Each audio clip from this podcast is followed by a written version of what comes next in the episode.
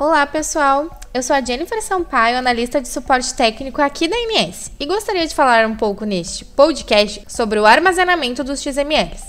Sabemos que a legislação orienta que o armazenamento seja feito por até 5 anos após a data da emissão do documento. Porém, muitas pessoas, por diversos motivos, não fazem o backup corretamente e acabam perdendo eles. Perder o XML de um documento pode se tornar uma das maiores dores de cabeça para a empresa do emitente. Isso porque pode acarretar em multas ou penalidades, caso seja feita uma auditoria fiscal na empresa. Mas não é apenas isso que a guarda de XMLs é importante, e é sobre isso que vamos conversar com ele, um parceiro que tem nos auxiliado aqui na NS, formado em Ciências Contábeis e atua hoje na área de contabilidade de empresas. Boa tarde, Hélio, tudo bem? Boa tarde, Jennifer. Tudo bem e você? Fala para nós quanto tempo tu atua nessa área? Há quase 25 anos. Bastante tempo, né? É, bastante tempo. Chamamos o Hélio para conversar sobre o armazenamento de XML. E é por isso que gostaria de saber a tua opinião, Hélio, sobre a importância do armazenamento desses documentos. Olha, eu fico bastante contente pela, pelo, pelo tema, né, que é muito relevante tendo em vista que a guarda de documentos fiscais é extremamente necessária por vários motivos. Dentre eles, eu ressalto a questão dos produtos monofásicos quanto à tributação, né? Que os empresários muitas vezes não se preocupam em guardar esses documentos né, apenas estão focados na sua rotina de balcão, de compra e venda, né? E pode ocorrer de estarem uh, tributariamente pagando impostos a mais. Né? E para pleitear o, a devolução de valores, é necessário ter em mãos esses documentos. Né? Portanto, a guarda deles é de extrema relevância. Certo. Hélio, e, e, quais seriam as penalidades ou multas que uma empresa pode sofrer em caso de irregularidade fiscal? Pois sabemos que o tempo informado na legislação é de até 5 anos. O que acontece com a empresa que a auditoria fiscal verificar que tem XMLs faltantes? Olha, cada estado regra né, determinadas penalidades. Nós percebemos aqui que, por exemplo, o Rio Grande do Sul multa em até 5% do valor do documento, São Paulo é 10%. Então, existe a possibilidade de se tornar algo bastante caro, né, dependendo do valor de cada documento. Então, a porcentagem, a alíquota, né, do, da penalidade, da multa, fica a critério de cada UF, né? Sim, sim, sim. E se baseia sobre o total da nota emitida e que porventura não tenha sido guardada. Certo. Hélio, recebemos um áudio de um dos nossos parceiros falando sobre o problema em ter os XMLs armazenados na máquina. Vamos escutar ele nesse momento? A, a guarda desse XML e fornecendo para o cliente quando ele precisa é um diferencial muito grande, porque a maioria das empresas elas mantêm no computador e quando formata o computador, eles não se preocupam em fazer um backup, ele sai formatando e perde. Aí quando precisa, as empresas de informática não têm isso guardado.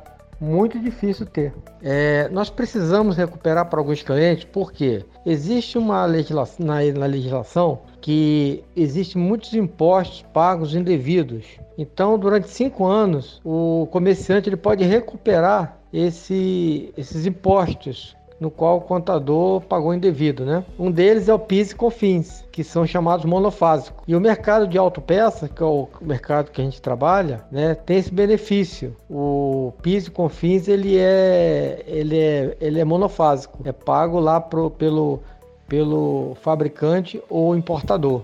Então o que acontece? Aí o contador não sabe, vai pagando a mais. Então esse XML é uma ferramenta no qual é, a parte fiscal consegue recuperar esses impostos, entendeu? Chega a ser tipo assim: teve cliente nosso que recuperou 100 mil, o outro recuperou 200 mil, entendeu? É mais ou menos por aí. Então tem umas empresas aqui no Rio que estão fazendo esse trabalho e eles querem XML. O cliente nunca tem, né? Ou, ou, se perde. Era, era por isso. Você ouviu que o nosso cliente falou sobre o problema de armazenar na máquina. São inúmeros os casos de perdas de XMLs pela decisão de armazenamento na máquina e o custo pode se tornar superior pelo simples fato de precisar e ter que fazer o resgate. Hélio, após escutarmos esse áudio, poderia nos explicar melhor sobre o que seria PIS e COFINS monofásico? Sim, sim. PIS e COFINS monofásico são equivalem àqueles produtos que são tributados por esses dois impostos federais apenas em uma fase, ou seja, na industrialização ou importação. Nas etapas seguintes, quando esses produtos, tipo medicamentos, autopeças, cosméticos, máquinas, veículos, combustíveis, bebidas, enfim, nas etapas seguintes de varejo, esses dois impostos, PIS e COFINS, não são devidos. E por inobservância dessa regra, ah, muitos comerciantes acabam pagando a mais os impostos. Então, para que seja possível resgatar esses valores pagos a mais, a auditoria inevitavelmente vai precisar desses arquivos ou documentos físicos para a devida análise. Né? Certo. Sabemos que o regime monofásico não serve para todas as empresas, né? E sim somente para algumas, né? Como alguns produtos farmacêuticos, né? Combustível.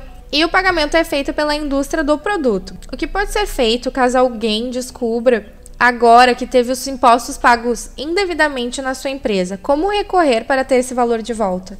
Bem, o direito ao crédito ele prescreve após cinco anos. Então, dentro dos cinco anos, cabe fazer uma auditoria, né? Para tanto, o auditor precisa ter a posse dessa documentação das vendas, principalmente, para identificar os produtos desses ramos, dessas áreas que eu citei de exemplo, né? Para identificar a base de cálculo que foi apurada indevidamente e os impostos pagos a maior para assim proceder administrativamente ou judicialmente a recuperação desses valores. Certo. E o que poderia ser feito, Hélio, para a empresa ou o emitente ficarem alerta para que não seja feito pagamentos indevidos e o valor recuperado é pago somente em dinheiro ou pode ser abatido em algum outro imposto?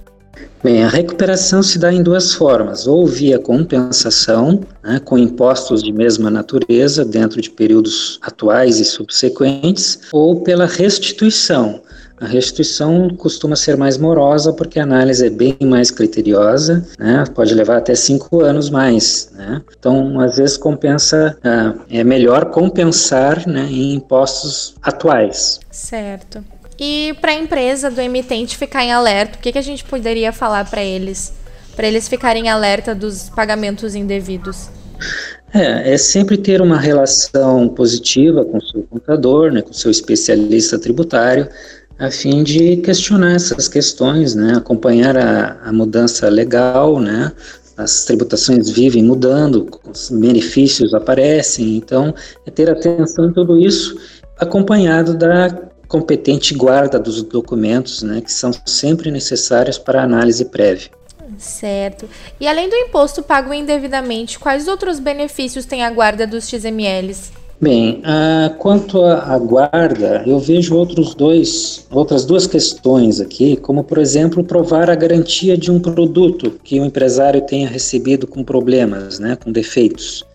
Ah, se eu tiver uma nota, um item que eu comprei há X meses estando dentro da garantia, mas não tem o documento da compra para provar, já fica dificultoso né, o seu direito, para exigir o direito à garantia.